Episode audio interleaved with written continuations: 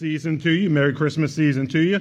And I hope you're well today. Uh, thanks for being here with us. Um, guys, we wanted to um, say that we hope you have uh, great plans uh, coming up. How many of you are going to be uh, traveling over the course of the Christmas season? Anybody at all? Okay, great. A lot of people, great. Um, a lot of our students are already gone, so please pray for them. And uh, even as they're gone, um, pray for not only them, but also yourself, like that as the Christmas season is upon us and you're enjoying time with family and friends, that it's a time that we go deeper in our relationship with Jesus, right? During our vacation times and our vacation months, it's easy just to let everything go to the wind. But what we want to do is we want to actually go deeper in our walk with God during this time rather than taking steps back and scramble in 2019 to get our feet underneath us again to press forward. So please be in prayer for one another. We'll be in prayer for you, and we're going to celebrate together. I and my family will be hunkered down here in Chicago, and we'll have actually our uh, brother, my brother-in-law, coming um, to see us. So that'll actually be good and fun and exciting. So um, what we're doing now, if I don't know you, is um, we are going through a series for the holiday season, the Christmas season, called Declarations of the Advent. And my name's Roland. I'm the lead pastor here. If I don't know you, I look forward to getting to know you. But we are doing this because of the fact that the Advent is specifically a time of year where we're celebrating the coming of the Lord Jesus Christ. It is a time that's set apart not only to celebrate his coming, but also to reflect on what it means for us and actually how it should change our lives, our hearts, and how we should order our lives around him. And so, for the past several uh, weeks, we've been doing a declaration series just talking about the different declarations that Christians should have, things that should define them and order their lives, things that God Himself has said about either himself or his people that should really be a stamp on us as we're trying to order our days. And specifically, when we talk about declarations of the Advent, we're talking about things that Jesus himself represented and declared um, about himself whenever he came, and things that should define us as his people because of his coming. And so last week, what we talked about was a declaration that I will, in fact,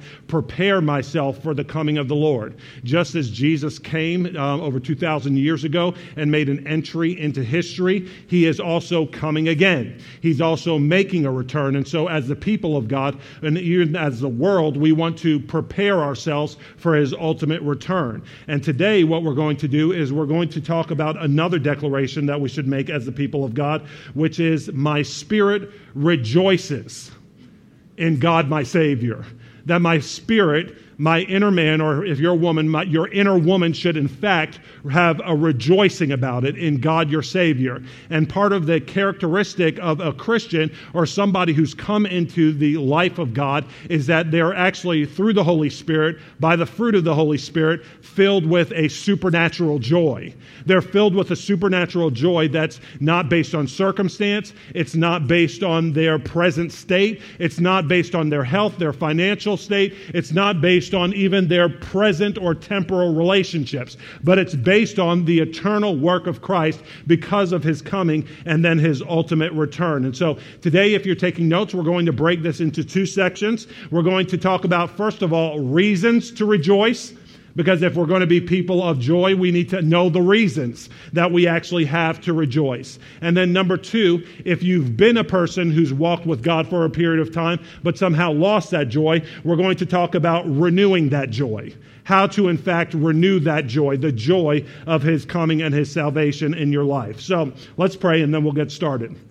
Father, we thank you so much for your word to us today. And God, we thank you that in your word, you've given us reasons to rejoice. That we should really say, just like the early Christians did, that we have a spirit that rejoices in God our Savior. So, God, we're praying that you would bring us to that place today. You would help us live in that place as we leave this place. And God, that you would help it mark our lives for your name and your glory. In Jesus' name, amen. Okay, so the Advent season is basically divided into the four weeks prior to Christmas, and this week is the third week prior to uh, Christmas Day, and it's traditionally known as joyful, the, um, the week that celebrates the joyful coming of the Messiah. Now, when we talked last week, we talked about making preparation, but we talked about two people who were making preparation for the original coming of the Lord. Number one was actually John the Baptist's parents, Zechariah and Elizabeth. Who basically John the Baptist was going to be a forerunner, preparing the way of the Lord. And it was a prototype for us of the way that we as Christians should also help others prepare for the coming of the Lord. But it was also an annunciation, right? Every one of us were celebrating the annunciation where Gabriel came and spoke to the Virgin Mary and said, You are literally going to be the carrier of the Christ. You are going to be a virgin who's with child, overshadowed by the Holy Spirit. There was a miraculous event that took place before she had been with her husband to be Joseph. There was the Holy Spirit that came upon her, and she was found to be with child, so that in the Immaculate Conception, what took place is that this Christ who would be born would be two things. Number one, fully God by the Holy Spirit, and also fully man. We talked about that last week, right? But what we also um, understood was that there was joy that came out of that annunciation. And after the annunciation, where the angel Gabriel announced that the Virgin Mary would be the mother of the Christ, we see what's called the Magnificat. The Magnificat. How many people have heard of that before? Okay? It was the song of Mary that came out of her rejoicing about what the Lord would do in her. And it was a precursor of the ongoing song that should come out of our hearts as we understand the work of God in and through our lives. So if you have a Bible today, let's read together, starting in Luke chapter 1, starting in verse 39. This is when Mary, who had received the Annunciation, is going to her cousin Elizabeth who was found to be with child, and she was preparing for the coming of John the Baptist. It says this In those days, Mary arose and went with haste into the hill country to a town in Judah, and she entered the house of Zechariah and greeted Elizabeth. And when Elizabeth heard the greeting of Mary, the baby leapt in her womb. Okay? So this is Zechariah, who was the father of John the Baptist to be, and Elizabeth, who was formerly barren. And then by God's power, she was able to conceive through her union with Zechariah. And now they're having John the Baptist. And John the Baptist is being um, formed and shaped in the womb of Elizabeth. And as she hears the sound of Mary speaking, the baby, even within her, before he's born, is leaping with joy in her womb. And she said this. And Elizabeth was filled with the Holy Spirit, and she exclaimed with a loud cry, Blessed are you among women, and blessed is the fruit of your womb. And why is this granted to me that the mother of my Lord should come to me? For behold, when the sound of your greeting came to my ears, the baby in my womb leaped for joy. And blessed is she who has believed that there would be a fulfillment of what was spoken to her from the Lord. And Mary said, My soul magnifies the Lord. This is her song. My soul magnifies the Lord, and my spirit rejoices in God my Savior. For he has looked on the humble estate of his servant. For behold, from now on all generations will call me blessed. For he who is mighty has done great things for me, and holy is his name and his mercy is for those who fear him from generation to generation. He has shown strength with his arm. He has scattered the proud in the thoughts of their hearts. He has brought down the mighty from their thrones and exalted those of humble estate. He has filled the hungry with good things, and the rich he has sent away empty. He has helped his servant Israel in remembrance of his mercy, and he spoke to our fathers to Abraham and to his offspring forever. And Mary remained with her about three months and returned to her home. All right. So, first of all, we've got to have reasons to rejoice. Now, whenever God's coming to Mary, she was different than Zechariah because Zechariah immediately responded to God and his promises with a little bit of doubt, right? He was like, Listen, my wife has been barren for years. You're saying I'm going to have a child after all of these years. Listen, I'm an old man. My wife's an old lady. You know, she's gone through her, what my mother calls her uh, like natural or like her personal summer. You know, her body shut down, you know, and she's not in a place where she can have children anymore. But God says, Listen, I'm speaking to you that you're going to have children. I'm speaking to you. And until you come into a place where you're in agreement with the promises of God, you're going to be silent, right? We talked last week about people needing to find their voice by coming into agreement by faith in the promises of God. Now we see that Mary responded differently. She said, Listen, blessed are, like God, you've recognized my humble state. I've been a servant of yours. And I say, if this is your will for me, let it be done, right? And so all of a sudden, Mary is going to Elizabeth full of faith that the word of God would be fulfilled in her life, that the promises of God would be fulfilled in her life. And all of a sudden, she said, Blessed, Elizabeth to Mary, blessed is the one who's believed that the word of God spoken to her will actually come to pass will actually come to pass. And whenever we actually are in a state of faith and believing, then what happens is, is that we actually have reasons to rejoice.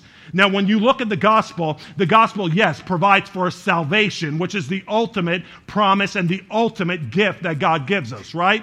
Through Jesus Christ and his entry into the world, the world that was estranged from him, the world that did not know him, the world that literally were objects of wrath because of our rebellion against a holy God. They basically have the opportunity through repentance and faith to be forgiven of their sins and set free from their sins to serve God wholeheartedly without fear because he says he's going to die on that cross. He's already done it for us, but for them it was a promise. He was going to die on that cross. He was going to be raised from the dead three days later to provide not only forgiveness of sins, but eternal life to those who would believe, right? That's the ultimate promise. But what other temporal promises are there? right? Because a lot of times we hear that and it becomes something that's merely intellectual. It's, we hear that and it's something that becomes merely positional for us, meaning that one day that's going to take place. But in between A and Z, as we talked about last week, there's a whole lot of doing, there's a whole lot of living, and I need something that's going to deal with my everyday life. But the good news is, is that when Jesus showed up, he says, When I come, I've come that you might have life and life to the full or life more abundant. That there is a real devil who comes to steal, kill, and destroy your life. But when Jesus was ministering, he said, I've come that you might have life and life to the full, right? Isn't that what Jesus said? Life and life to the full. So part of his coming was that I'm coming so that you might have life and have it to the full in between the point where you believe and the point where you actually ultimately meet Jesus. So what were the reasons to rejoice that he provided for us? Well, I listed a couple in my notes. Number one, John Calvin said it this way. He said, there is not one blade of grass. There is no color in this world that is not intended to make us rejoice, right? When we look at even the beauty of nature and all all of God's creation around us, it gives us reason to rejoice, does it not? That's the general revelation of God, where God is showing his splendor and his glory even to an unbelieving world, where scientists and people who are naturalists are having to contend with the fact that there is a creator, that even if the Big Bang was the, um, um, the beginning of all the universe, there had to be a source that started it all, right? Because matter can be neither created nor destroyed. And when you look into the heavens, they declare the glory of God. And everything in creation is pointing to the one who made it. It's pointing to the reason that we should rejoice in his creation and that everything that he created was good. Now, we mucked it up, right? We messed it up, but God said, I'm coming to redeem it and put it back into right order. But God, in his goodness, gave basically creation as a playground for humanity that they might enjoy it, that they might thrive, that they might give glory to him and thanks to him for all that he's done out of his kindness and his goodness towards us. But it's not just that, it's in the midst of our sin, in the midst of us destroying and working, wreaking havoc on creation. He said, I'm coming to redeem and restore things. What kind of things? Number one, he said he's coming to redeem and restore or to save, which is his rescue, his deliverance, him making things that were broken whole again. He's coming to redeem broken families. How do we know that? Well, whenever Zechariah was talking about his son John the Baptist, he said that he's going to turn the hearts of the fathers to their children and the children to their fathers, right? He's coming to restore the very foundation of society that's causing all of the breakdown and the dysfunction around us. When the family unit breaks down, society breaks down. Isn't that right? Don't we see that across the board? But what Jesus comes to do is he said, In my coming, I'm coming to restore and to fix broken families by fixing the members of those families, right? By doing a work in their hearts. What else? He comes to deal with things like racism. Is that not an issue in our city? In our city, our city is literally divided in geopolitical lines because of racism in the hearts of people. But whenever Jesus comes, he says, I come to make the two that are separated and are at odds with one another one through this one man, Jesus Christ. I come to break down the dividing wall in a tangible way, when he changes the hearts of men and women, what happens is that love rather than suspicion, love rather than bigotry, forgiveness rather than hatred actually comes out of people and they're able to be not just reconciled with their God, but they're able to be reconciled with one another, right? Isn't that what he says? Through the gospel of Jesus Christ. It is a reason to rejoice. That you don't have to just be a product of society. You don't have to just be one of the statistics or go along with the norms of it, but you can be an answer to it because of what Jesus has done in you.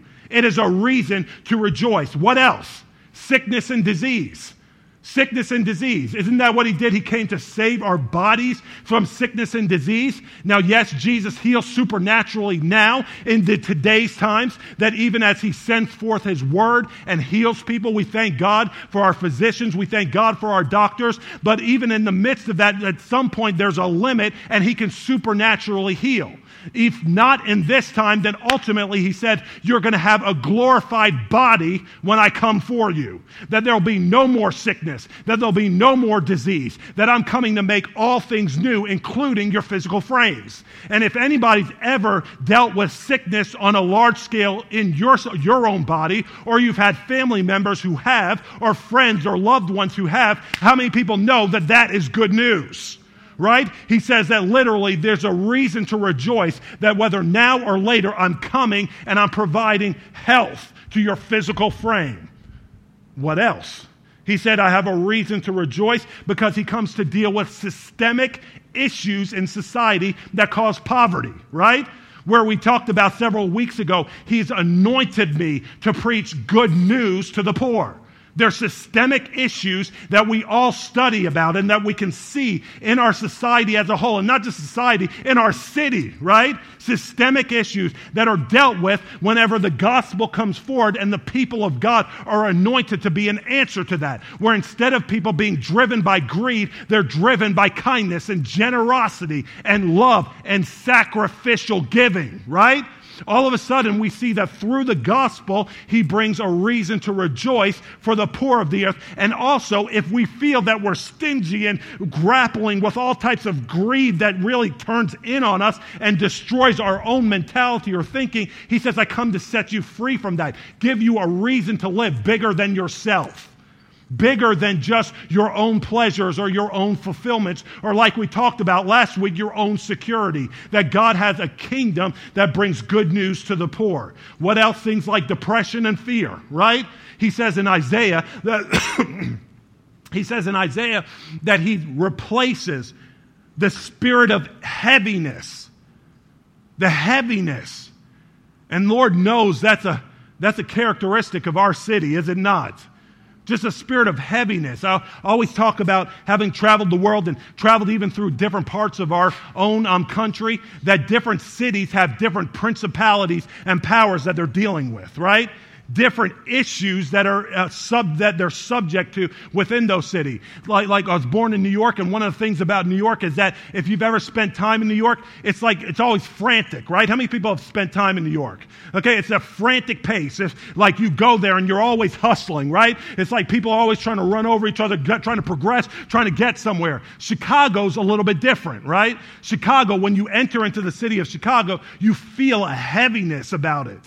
Does anybody know what I'm talking about? Even if you've not been able to articulate it, you feel it. There's a heaviness, there's a burden, there's something that affects your soul. The city's, in fact, called the city of big shoulders, right? The city of big shoulders continually carrying things. And it's not just in the natural, it's in the spirit.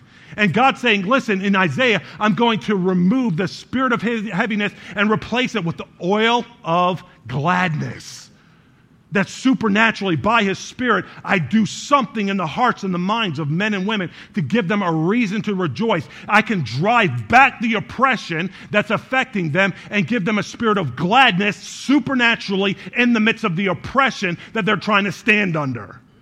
That is the good news of the gospel. Does anybody believe that?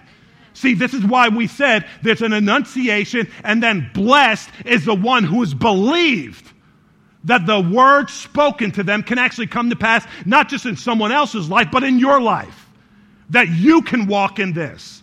That you can actually come into the good news of the gospel and have reasons to rejoice. One last one, I could keep going on and on, but how about this? Loneliness and purposelessness. Loneliness and purposelessness. That's the thing about cities, too, right? Is that you're constantly surrounded by people.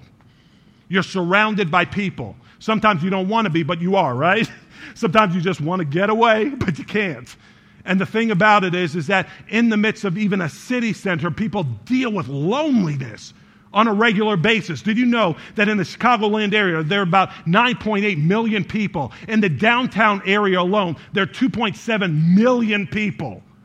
But how often do people talk about, I don't have friends? I don't feel like I can connect with people. I don't feel, I feel like I'm by myself. But here's the good news of the gospel. He says that through Christ's coming, he says, I've come to make a new family and I set the lonely in families. Even if you don't have it, he says, through my coming, I'm coming to set those who are, feel isolated and by themselves. I break down those walls and I set the lonely in families. And even if you come from a family that doesn't yet acknowledge God, doesn't yet acknowledge his ways or his purposes, he says, even when your mother and father forsake you, he said, God says, I myself will take you up. That's what the psalmist said. I myself will take you up.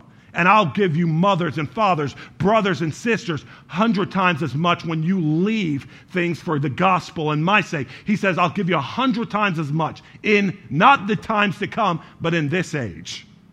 In this age. Meaning now. Look around you. He said it's provision. You just got to come to the table and get it. Believe that the word that's been spoken is for you. Right? These are reasons to rejoice. Now, in the midst of that, what we see is also a lot of times we need to understand to have reasons to rejoice who we actually are in Christ. Now, um, on Pinterest, anybody use Pinterest? Okay? I do not, but I'm just saying that it, like it sometimes gives me a link when I'm on the uh, like Google doing my homework, and um, on Pinterest they have all types of charts and maps that are helpful in helping you understand who you are in Christ. I particularly like this one. Is there a chart that we can show um, today? There's a, a particular chart. If you look this one up, it's who I am in Christ. This is not mine. This is not something that I took the time to create, but it is something that we can all benefit from, right? And what we see is that it's gives you scripture on the left side, and then on the right side, a practical application of what it means. And so, part of the promises of God, see, when God gave his promise to Mary, she had a reason to rejoice because he was defining for her who she would be for generations to come. When you think of Mary, you think of the virgin mother of Jesus, right? You think of who she was defined by, by God, and the thing that would be celebrated about her. We do not worship her here. Amen? We do not, we honor her as another woman who was used by God. We do not worship Mary, but we do thank God for the way that He used her. And so, what we see is that even in this chart, you can look this up, and I ask you to go back to it later. It gives you further reasons to rejoice. It talks about, I'm accepted in Christ, gives you a whole litany of scriptures, things that should be confessions off of your mouth that I'm God's child. I can be Christ's friend. I've been justified. I'm united with the Lord one with Him in the Spirit. I've been bought with a price. I belong to God. I'm a member of Christ's body. I'm a saint. I've been adopted as God's child over and over again. Things on Advent, Advent and item. And we see all of a sudden these are things that can strengthen us, right? Go and study this over the course of your Advent season. Let it define you. It goes on to talk about your security in Christ, that you're free forever from condemnation, assured that all things work together for good, that you're free from any condemning charges against you. Why? Because they've been paid for by Jesus, right? They've been paid for by Jesus if you've come under his covering and his blood. That you cannot be separated from the love of God. That you've been established, anointed, and sealed by God, right? Does this encourage anybody? This is scripture. These are things God is saying about you and his people that you need to internalize, that you actually have reasons to rejoice, right? Going on to the next one. Last subheading that you're secure in Christ and that you're also significant in Christ, dealing with the purposelessness that people deal with on a daily basis. Why am I here? What am I doing? What is the point of my living and the daily drudgeries that I have to go through? He says, You are significant in Christ. Jesus calls you the salt and light of the earth. Jesus said, I'm the true vine, and that you would be branches, right? He says, I've been chosen and appointed to bear fruit. I'm a personal witness of Christ. I'm God's temple, right? All of these things are declarations that were made possible by Christ's coming. And if you need to reorient your life and reorient what you think and see about your daily existence, you need to come into agreement with the promises God's already made towards you. And if you do, it'll give you reasons to rejoice. It'll give you reasons to rejoice. Now, that's all well and good, but still a struggle, right? Still a struggle. We still live, still have challenges, still have issues, right? Anybody believe all that but still have issues? Okay. all right, I hear you. Me too. Me too. So, what do you do in the midst of knowing all of this, but dealing with something where it's like I'm, I feel like I'm losing my joy? well, here's the good news. Here's the good news. He gives us ways to recapture and to renew the joy that's within us. The question is, how do I renew that joy? How do I renew that joy? Well, number one, I'll give you at least three things, but number one, he gives you practical ways by going to that same word. Many of you remember a man named David, a man named King David, who was a man after God's own heart. And he not only loved God, but he wanted to do all that God commanded him to do. He's like, listen, God, if you said it, I'm with it. If you, t- um, if you said you're about it, I'm about it too, right? Jesus, you're bad about it, I'm bad about it. That was David.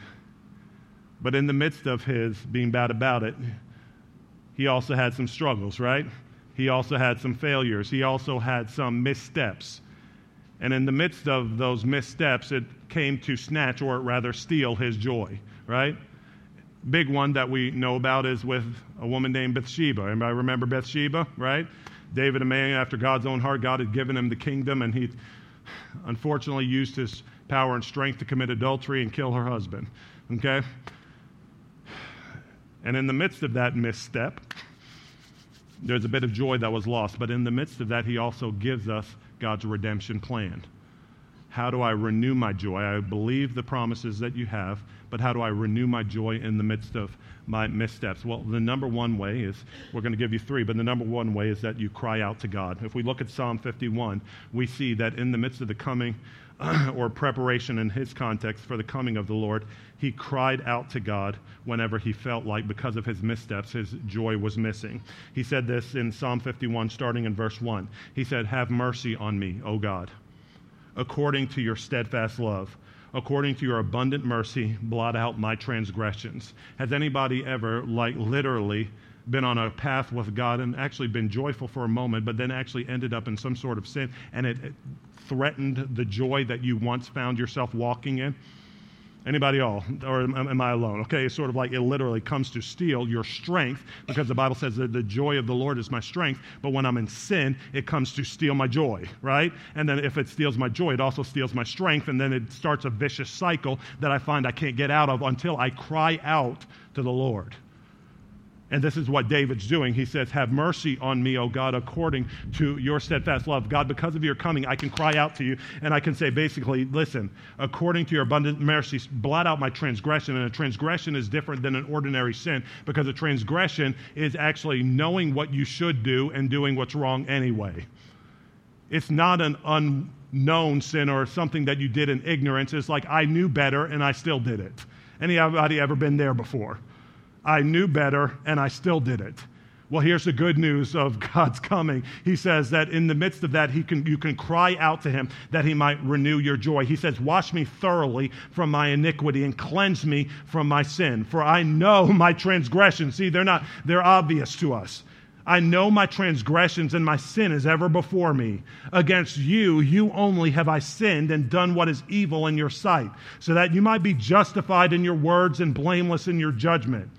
He said this Behold, I was brought forth in iniquity. I mean, he was born into sin, whereas Jesus was conceived of the Holy Spirit, and he was the only one who was sinless from birth. You see, David was different. We're all different than Jesus because we were born into sin.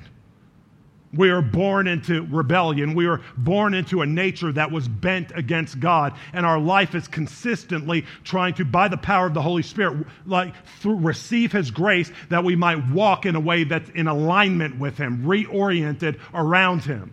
This is what David understood. He says, And in sin did my mother conceive me. He says, Though I'm a man after God's own heart ultimately, he says, In sin did my mother conceive me. Behold, you delight in truth in my inward being, and you teach me wisdom in the secret heart. Purge me with hyssop, and I shall be clean. Wash me, and I shall be whiter than snow. Let me hear what? Joy and gladness. God, that's the cry of my heart.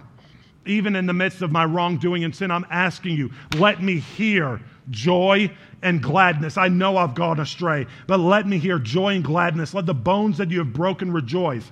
Hide your face from my sins and blot out my iniquities. But then he says this very practically what I can't do for myself, I'm asking you, God Almighty, to do in me.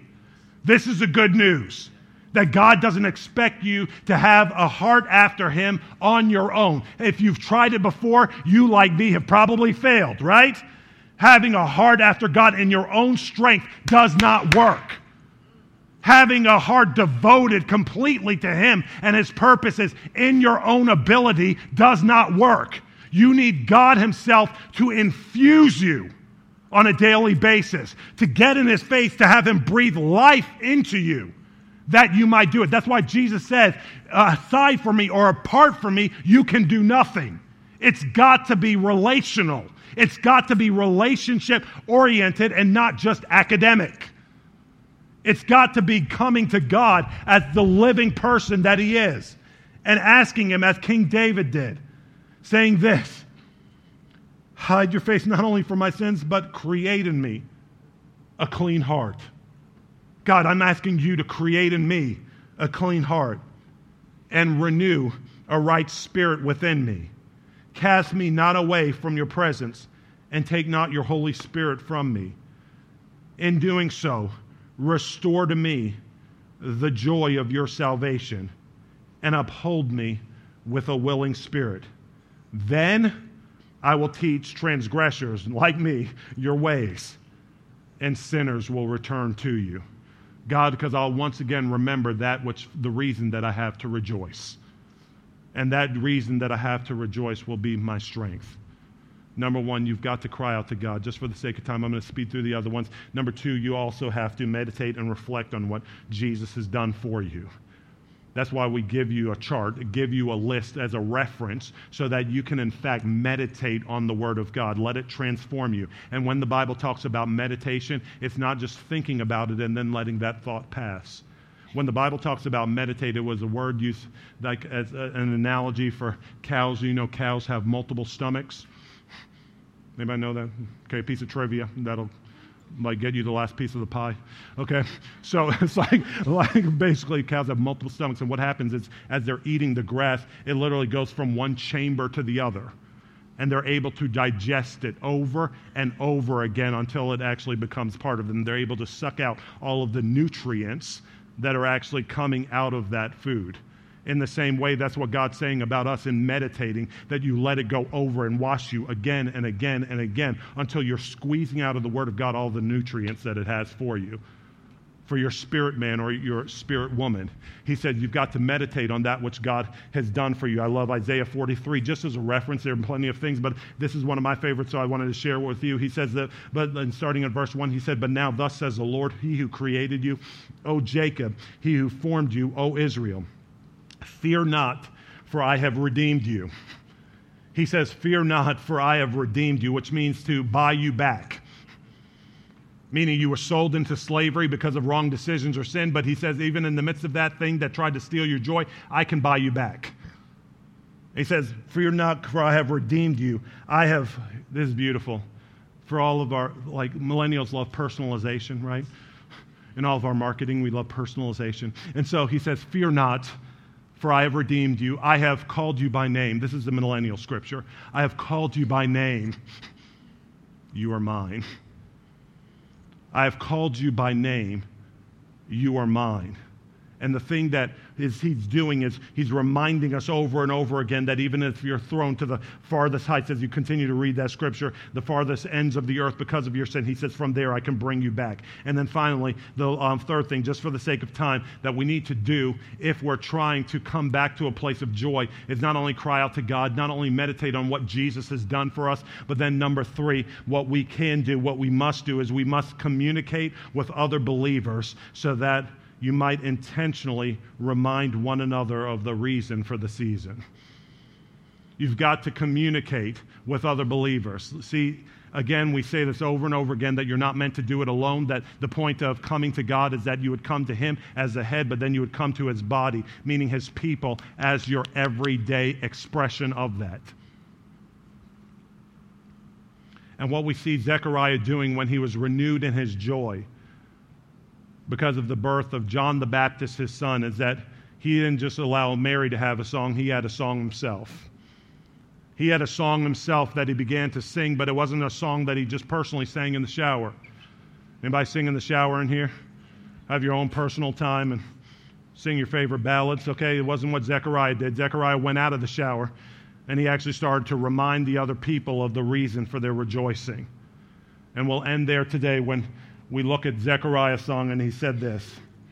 And Zechariah, his father, after John the Baptist's birth, was filled with the Holy Spirit, and he, he prophesied. I mean, he declared the word of God to not just his own spirit, but to others.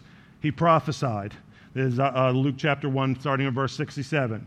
He said, Blessed be the God, I'm sorry, be the Lord God of Israel, for he has visited and redeemed his people and has raised up a horn of salvation for us in the house of his servant David, as he spoke by the mouth of his holy prophets from of old, that we should be saved from our enemies and from the hand of all who hate us, to show the mercy promised to our fathers and to remember his holy covenant the oath that he swore to our father Abraham to grant us that we, being delivered from the hand of our enemies, might serve him without fear, even fear of failure. That yes, you can do it, right? Yes, you can serve him in freedom and without fear by the power of the Holy Spirit that will come and make a home in you.